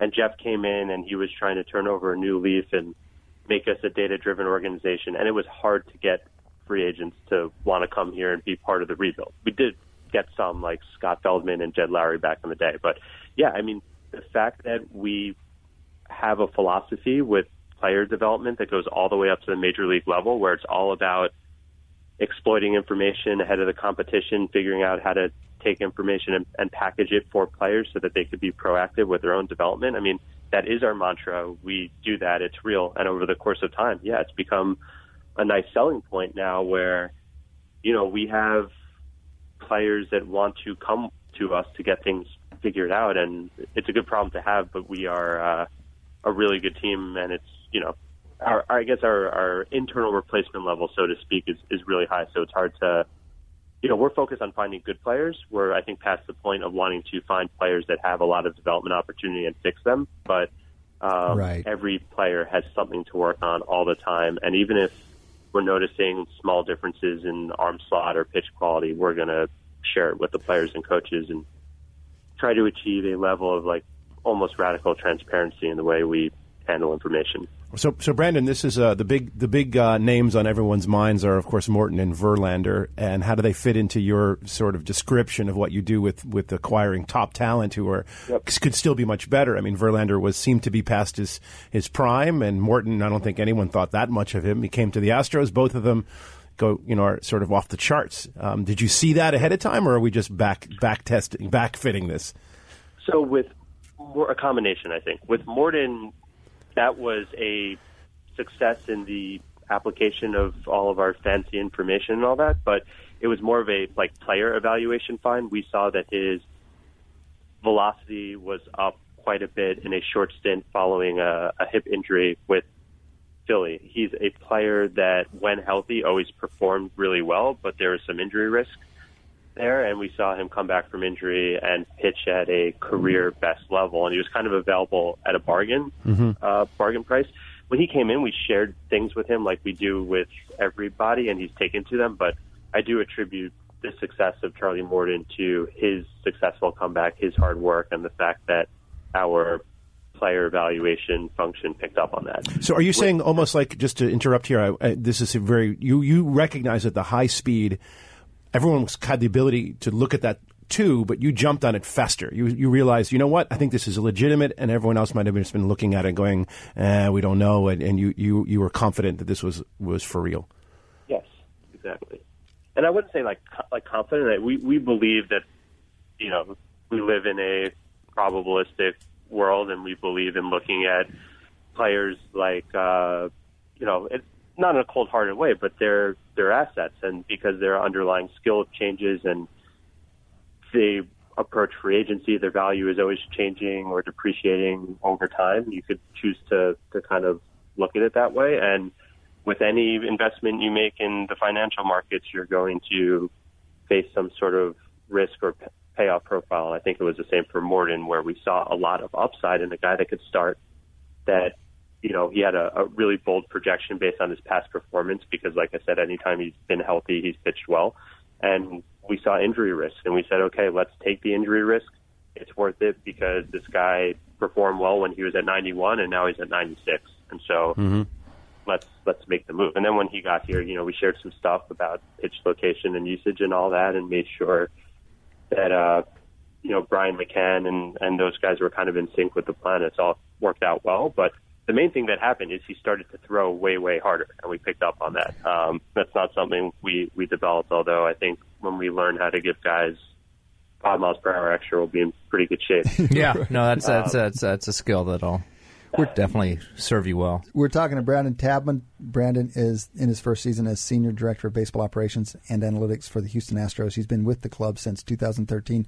And the way you're talking about this, Brandon, it sounds like the traditional analytics group has blended into a player development group, or at least quite cooperative with the player development folks, even into some coaching roles, or at least cooperative. I mean, there's an integration there in the way you're talking about identifying and developing players that feels next level compared to what I see and hear from other organizations? Well, I'm happy to hear that, and I agree with it. I mean, in 2013 when I started, I think the debate we were having in the front office and the debate that much of the industry was having was what was analytics' role in like pro scouting and player evaluation. Mm-hmm. And the view at that time was, okay, you need your pro scouting function, and they will give you their perspective of how, you know, skilled, athletic the player is based on the now, right? Like they're judging with their eyes real time, and they're saying the player has skills. Right. And the analytics perspective was completely different. It didn't care what the skills were right now. They looked at, you know, 3 years of past performance records to try to predict the future. And that's the kind of the way that we operated in the early going, but we've moved very quickly towards this integrated model. I like to think of it as a kind of like hub and spoke model that has research and development or analytics, if you want to call it that, sitting in the middle, and every other department is dependent on it for consuming information. And Jeff has hired the appropriate people and set the culture such that it's a pull model. It's not like analytics is pushing this down everyone's throat. We have, you know, our head of international and domestic amateur scouting, Mike Elias, that's asking for information all the time from us, you know, and the same across all of our departments. So what you're sensing from our conversation is definitely true. Yeah, it really is dependent on the hires. Those end users, or they're not quite even the guys in the field, but like the guys in player development, the guys on the bench, the coaches, the guys in uniform essentially need to want this stuff. You have to hire the right guys into those positions, or it doesn't matter how good your R&D group is there in the middle. Listen, we don't want to get away without hearing some of your thoughts on this year's team. I mean, you guys are, you know, performing at a very high level, but you're kind of overshadowed by what's going on in the AL East in some sense. One question that comes to mind is that you seem to have so far navigated some of the challenges that come from winning World Championships. I mean, the Cubs, you know, I think they would even admit to having a hard time getting motivated in the first half of the season. The locker room was different, and they kind of struggled, and they hit their pace late in the year after winning the championship. But teams do this. What's going on with y'all this season, and what do you think's been done to avoid the typical kind of, you know, traps that follow a championship? Well, I literally just knocked on wood in my crappy Fresno hotel room just now. Sorry, you are in Fresno. Sorry. Yeah, I mean, you guys have definitely had some bad luck with injuries in the last few months, so that's obviously been something that you've had to deal with. We've hit a little bump in the road, and we're still in first place, but barely so. Oakland's right on our heel, and they're playing really good baseball. We feel really good about our team. We have had injuries, but fortunately, all of Altuve, Springer, Lance, Devo, like these are all guys that are suffering short-term issues and should be back soon. So we feel good about having a complete team heading into the playoffs, bearing any unforeseen issues. But what we can't control for, obviously, is that there's a ton of luck in this game, and in other sports analysts can predict with more confidence, you know, game outcome or player production, but we're in a sport where you know, round ball, round bat. We're lucky that we have a whole lot of discrete sort of outcomes to measure that make my job and my people's job easier, but in terms of like whether the best team always wins, it's the most random in baseball of all sports. So that makes me nervous, and we got to just focus on having the right process and doing the right things and hope the results follow. We did last year, but like you said, it's a different market reality this year with Boston playing so well and Oakland right on our heels. So we'll have to see what happens from here. Brandon, that was such an analytics-y response to what I thought was kind of a organizational culture, motivational leadership kind of softball question. I especially you've talked a lot about culture, but you've emphasized the culture that Jeff has helped build, integrating analytics with an R&D with more traditional baseball guys. I'm curious. I mean, how did you guys keep the clubhouse straight? How did you guys keep people motivated? What do you think, if anything, the organization has done differently than other teams who have struggled on the other end of a championship?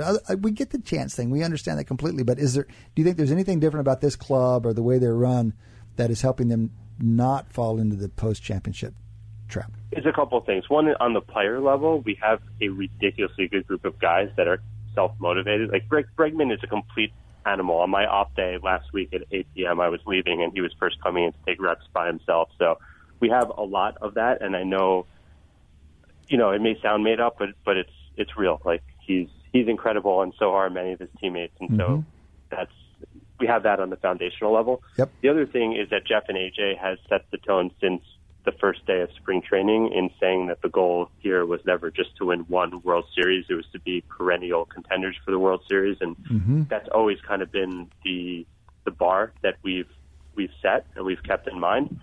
And then the third thing, which doesn't really get talked about very much, is the health management or fatigue management aspect. And, you know, it's all anecdotal, but you could argue that teams that have won World Series and then come back and, you know, not really met prior season's, you know, performance levels, that it's been, I guess what I'm saying is often it's because teams wear down because in the previous year they've gone the distance, and that has a real toll. And we're lucky that we both had the depth and a really good high performance and athletic training staff that I think has done a really good job keeping our players healthy. Okay.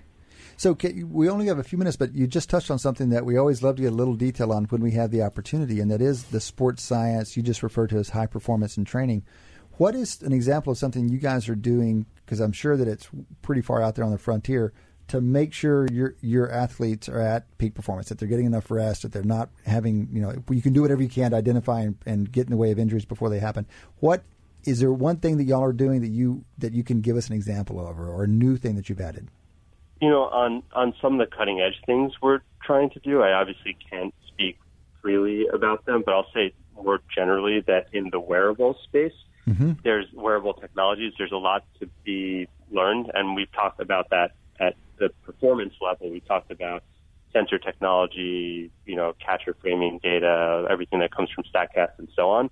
And on the high performance or, you know, strength and conditioning side, there's a whole world of wearables that, you know, people that train in the Olympics have been using for a decade by now, and they're kind of first making their way in. And what I love about that is finally giving players an objective feedback loop and objective training targets on the high performance side. So that's all changing very quickly, but unfortunately I can't get into the specifics of our work there. Yeah, I hear you. One general issue, though, is like player privacy and who owns the information. Yeah, we know this is definitely going to be a big deal in a number of sports, and the tension usually is, okay, it's in the player's best interest. You know, we want those guys to not get hurt. We want them to be at their best on the field, and they can believe that.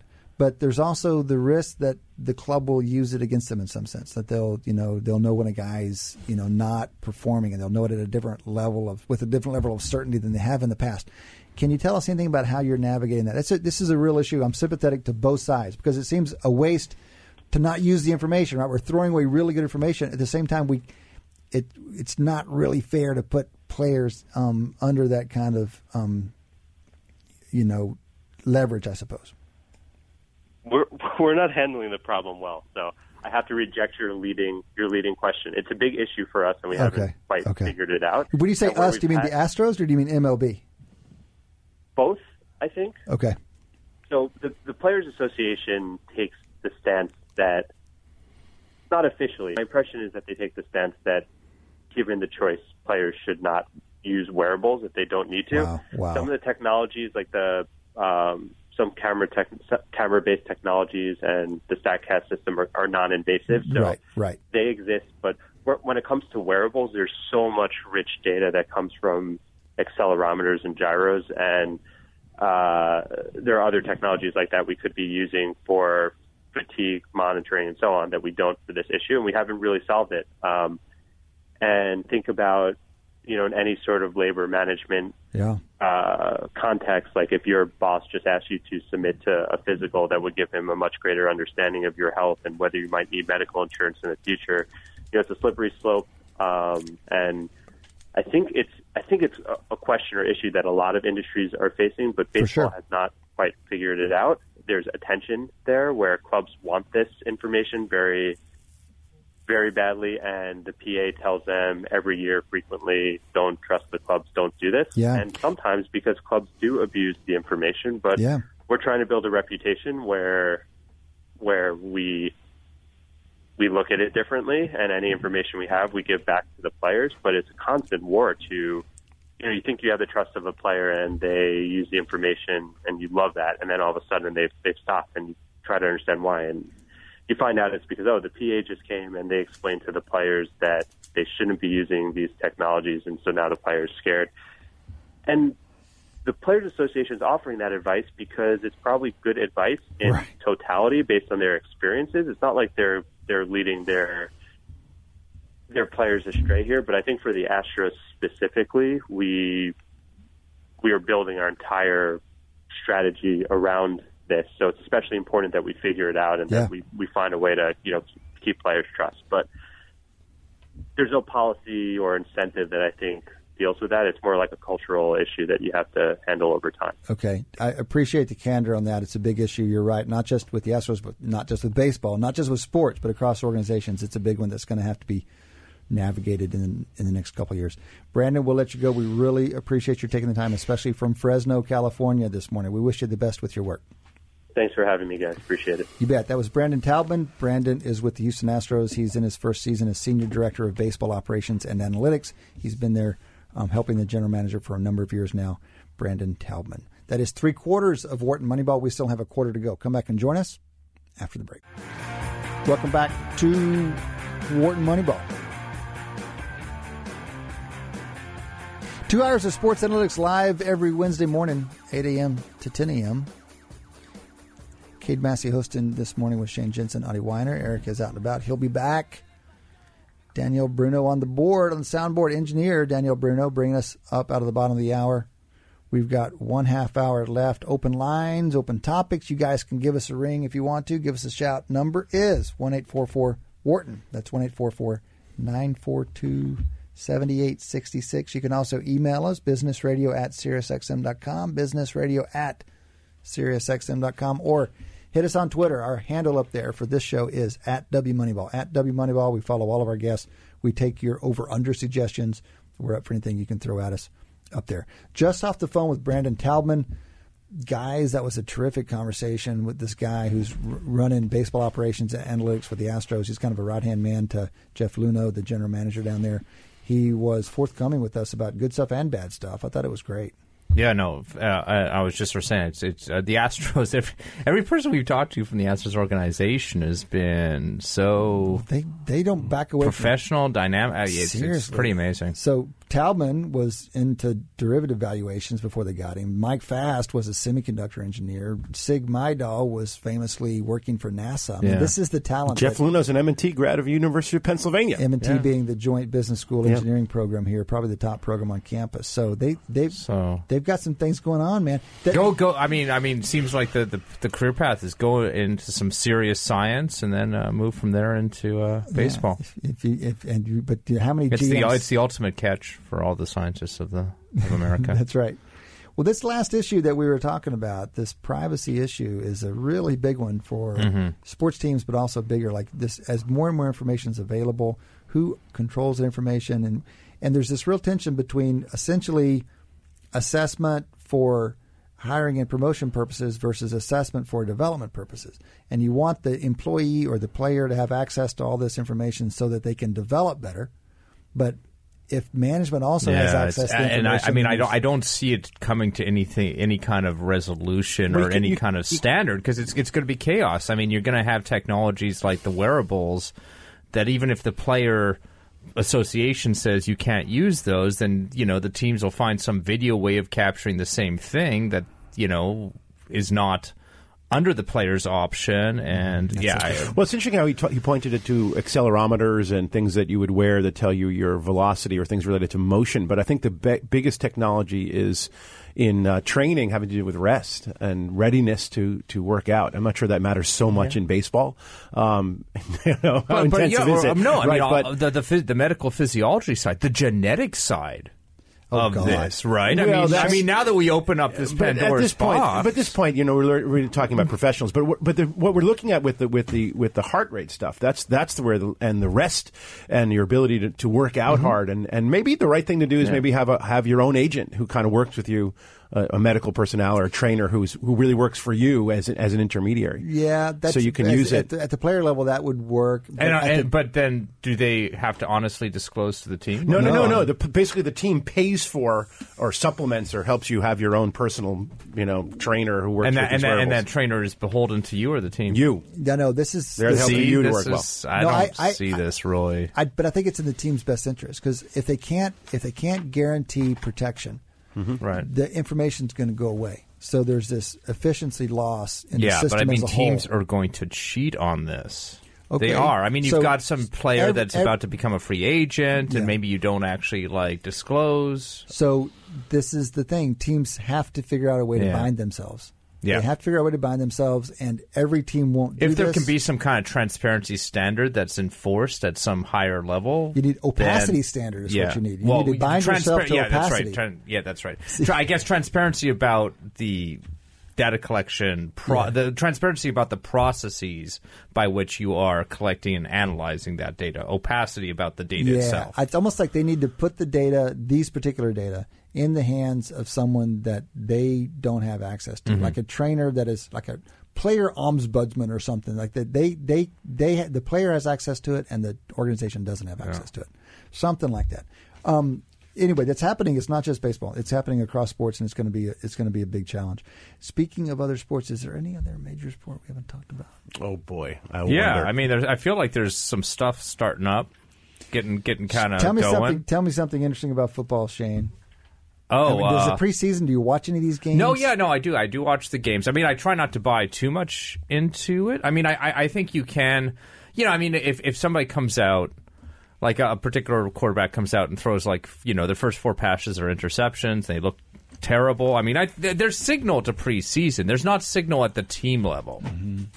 I actually kind of like preseason because clearly coaches, in part, are using it to evaluate players and try and make decisions for their team in the upcoming season. But they're also experimenting. They're trying out kind of plays. And the variance in preseason games is huge because stuff just doesn't work. But there's also this. It's their right to feed us. They're right to feed us preseason because we've been deprived of football so long that even preseason kind of tastes good. Right. And I love these moments where you walk into a bar or a restaurant and it's middle of August and you haven't really thought about football in a few days and there's football on TV. And you're like, what? It's so exciting. No, I love it. What do you think of this? There's this kind of story coming out of Cleveland. This receiver Galloway had kind of upset the coaching staff in some way, and they apparently penalized him by making him play more of the preseason game than they. I actually isn't that weird? It's hard to think of making somebody or giving people. It tells you what you need. Yeah, to know about to a certain extent, I guess that is the preseason in a microcosm and how coaches actually view it. That it would be a punishment to be playing in these games. Some of the knee-jerk reactions were, this guy's just making excuses. No, actually, I believe it. The guys need spells, especially receivers. They need spells. You can't just run as much as receivers have to run every play. You need to come out, and they weren't taking him out. But that guy, the Browns. How many character question marks can you take onto the team before you have trouble? So now everyone's speculating that they'll take Dez Bryant, right? Callaway was a character question mark coming out of college on most teams' draft boards. And he's already, we're like 15 minutes into his professional career, and he's in the headlines for trouble. So the clearly teams do differ in how much weight they put on that particular character variable. Mm-hmm. The Bengals might actually put a different sign on it so that they actually are selecting for it. Historically, Pac-Man Jones, is he still in the league? He's not on the Bengals anymore, shockingly. Well, for a while, the Pats had the philosophy of we're so well run that we can take a risk other organizations can't take because we'll keep the guy on the straight and narrow. And I think they might have actually been right about that. Well, they didn't keep all their guys on the straight and narrow. They didn't keep all the guys. As it turns out. That was clearly one of their philosophies, though. That they could afford it better than other clubs because they were so well run. Maybe they were overconfident and their ability to pull that off. What else, Shane? We're gonna. This coming weekend is the last weekend until February. That's how good it is. The last weekend until February without football that matters. Yeah. Because even though college doesn't officially start until Labor Day weekend, they'll play a few real games weekend after this one. So this is the last time we don't have a single game to look at for like 6 months. Oh, boy. No, and it's, oh, you know, Audie, come on, man. It's a long season. Your team has the number 3 pick in the draft. You've got a new quarterback. There's nothing. There's actually exciting. Something to look at, but it's the Jets. Yeah, it's going to be a disaster. No, I mean, they have. We're used to it. I mean, they're in solid shape for that second place in the AFC East. We don't have an over-under on our list for the Jets. Maybe I'll make one up, but I have no benchmark to go on. A proper over-under has to kind of have some information. It sets the line at a reasonable target. Is there anything that you're sort of excited for this upcoming season? Any kind of... Well, actually, in some level, I'm very excited because I know so much more about football than I did, mm-hmm. you know, when we first started this podcast, this show, this radio show 4 years ago. I mean, I knew nothing this year. Actually, I know the young rookie quarterbacks. The Eagles are the champions. And I was going to say, I mean, them, if the Jets, if it's really about, if really kind of a little bit of your negativity towards football is fueled by the Jets, which I would completely understand. We'll let you move to the Eagles at this juncture. The Eagles are. I'm fully behind the Eagles. 20 years in Philadelphia makes me. All right. Okay. Well, I mean, then you've got to be excited. But you can also pull against people. I mean, that's part of the fun of sports is you not only have your teams, but you have your teams that you love to hate, or for whatever reason. So, for example, here's a great story that I'm really intrigued about in the NFL this year. How's John Gruden going to do with Oakland? Oh, my. Yeah, I'm intrigued. So tell me why I should. I don't know anything about this. Honestly, what is this? Well, so John Gruden, he's out of football for 10 years. And he did win a Super Bowl with Tampa Bay back in the day. I mean, he has had on-field success. And then he's a broadcaster for a decade, essentially. And now he's coming back in. Oakland gave him a ridiculous contract to coach for them, a 10-year contract, however many. Like, I think it was a 10-year. Notably, he was the Monday Night Football, or was it Sunday Night Football? Yeah, it was Monday Night Football analyst. So he was this extremely high-profile post-coach celebrity. Okay. Big personality, extremely confident guy. The opposite of what you would regard as an analytics kind of person. I mean, he is like... Well, that's football. Within football, this guy is definitely... He's extreme. So where are the Oakland Raiders before they hired him? I mean, what kind of team were they? Were they expecting decent? So they won 6 last year? Yeah, so a couple seasons ago, they looked like they were going to actually... I mean... A couple seasons ago, they looked like they actually might make a relatively deep run in the playoffs, and Derek Carr then broke his leg and Christmas Eve or something like that, and last year was disappointing. So the regression forecast would be 7 wins, maybe, and you're going to bump them up to 8 or something with a coach? Is that something? Am I on the right track? Well, I mean, honestly, I would bump them down several slots. This is why we're mentioning it. Yeah, it's so intriguing because I hope he is going to be a huge failure. I think he might spectacularly fail. Yeah. I think it's going to be glorious. Yeah. Big flames. I don't want him to spectacularly fail because I don't want him to go back to the broadcast booth too quickly. I'm going to enjoy. But if he fails really big, they won't take him back. I mean, they won't. You think they would? Yeah, they'll. I mean, they would have some other excuse. You say what you want about any. I mean, he has apparently a popularity as a broadcaster. I don't really get it, but people seem to like listening to that guy.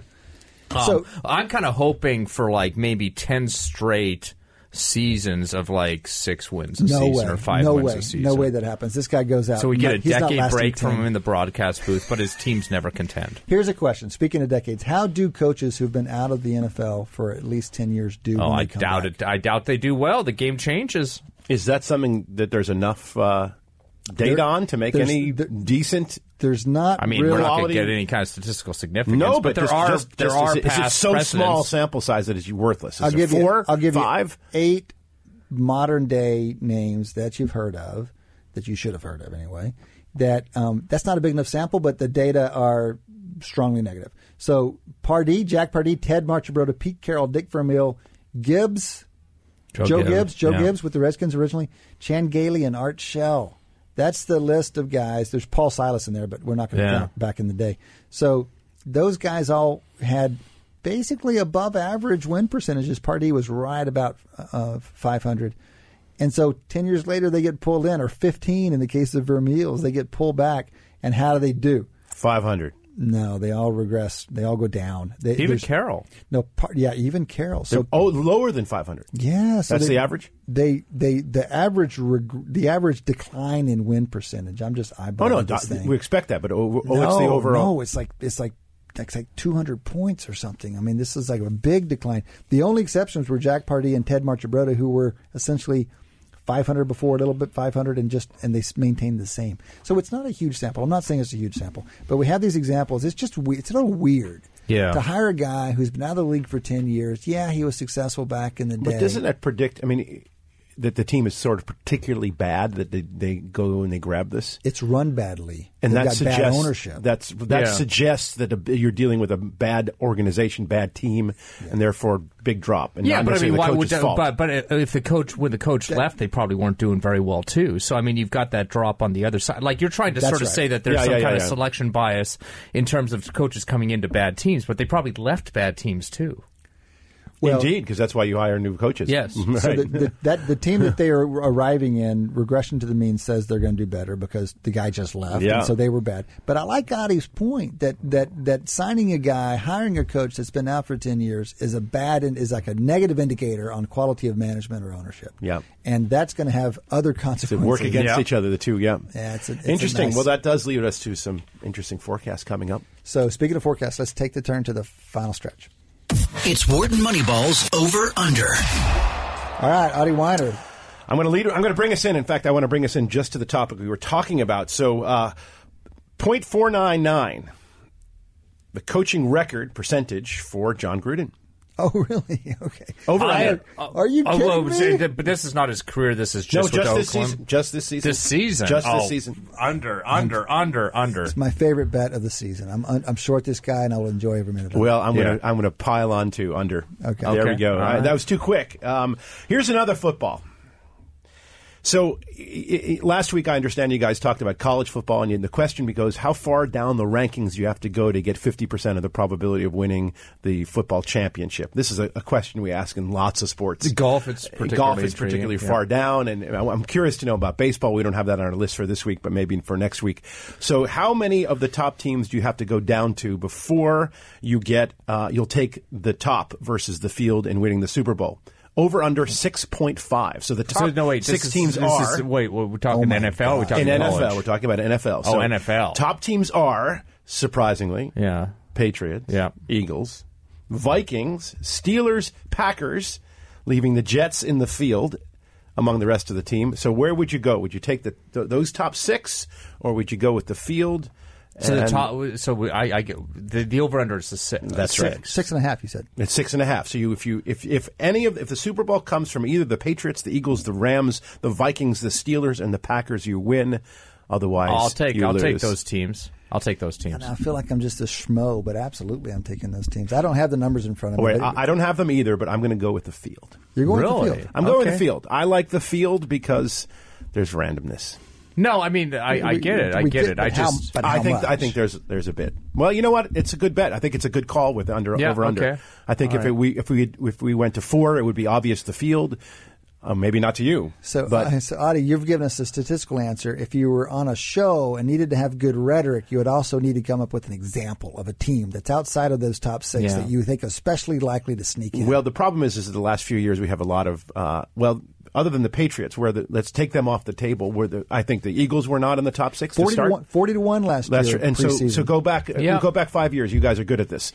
Extract the Patriots, but where are the other teams that have won? I'm horrible at this. Other than the Patriots, we had the Seahawks winning. We had the Broncos winning. They were not top six. Broncos, the Broncos in that year were definitely top six. Going into the season, we're definitely top six. There's probably some giant Super Bowls where they weren't the top six. We don't have to go that far back, do we?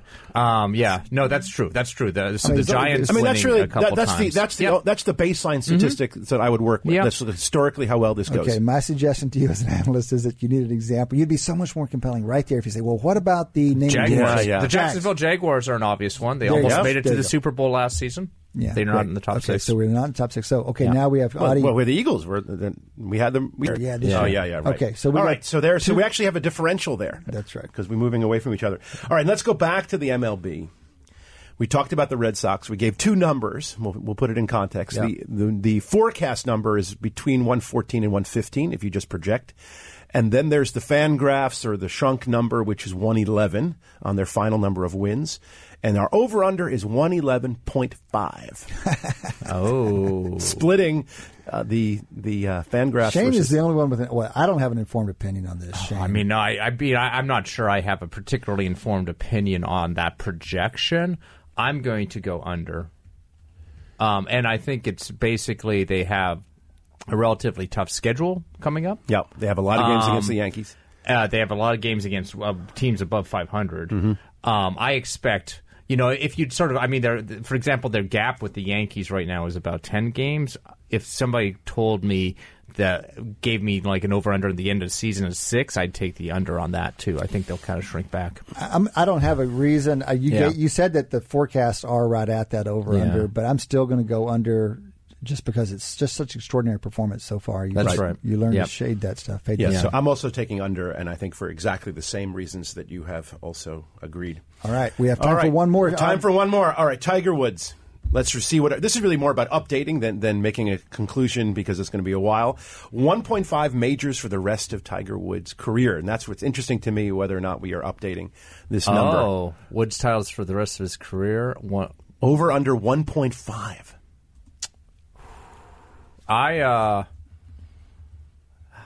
Tiger's how old now? You're starting. You want to let Cade do it? Let's hear from Cade first because you heard. Yeah. I do feel like I've updated his chances, but I'm still going to go under on this. I'm happy to give him one. I mean, multiple is a lot to ask, especially of an older guy. That's kind of where I'm torn. I mean, I would not. Field is tough. The field is really tough. If it was 0.5, I would take the over, but at 1.5, I think I'm going to take the under too. And I'm also on the under. Yeah. Do you think it'll be 1 or 0? Well, if I had to make a forecast, my probability is 0. But I put a decent shot on that one. Yeah. I give it about a third probability, maybe. Good. That's how I do it. So we wrapped it up. There we go. We got these things. The world should be happier now. We are recording our under or over predictions. I've got the early lead. We will have a leaderboard going forward. It only counts if you're in the studio, though. You can't make predictions offline after the show is over. That has been another Wharton Moneyball. 2 hours of sports analytics every Wednesday. Thank you to Maddie Datz. And Danielle Bruno especially. Thank you from Audie Weiner, Shane Jensen, and Cade Massey. We will be back here 1 week from today. Come back and join us. Between now and then, enjoy your sports. For more insight from Business Radio, please visit businessradio.wharton.upenn.edu.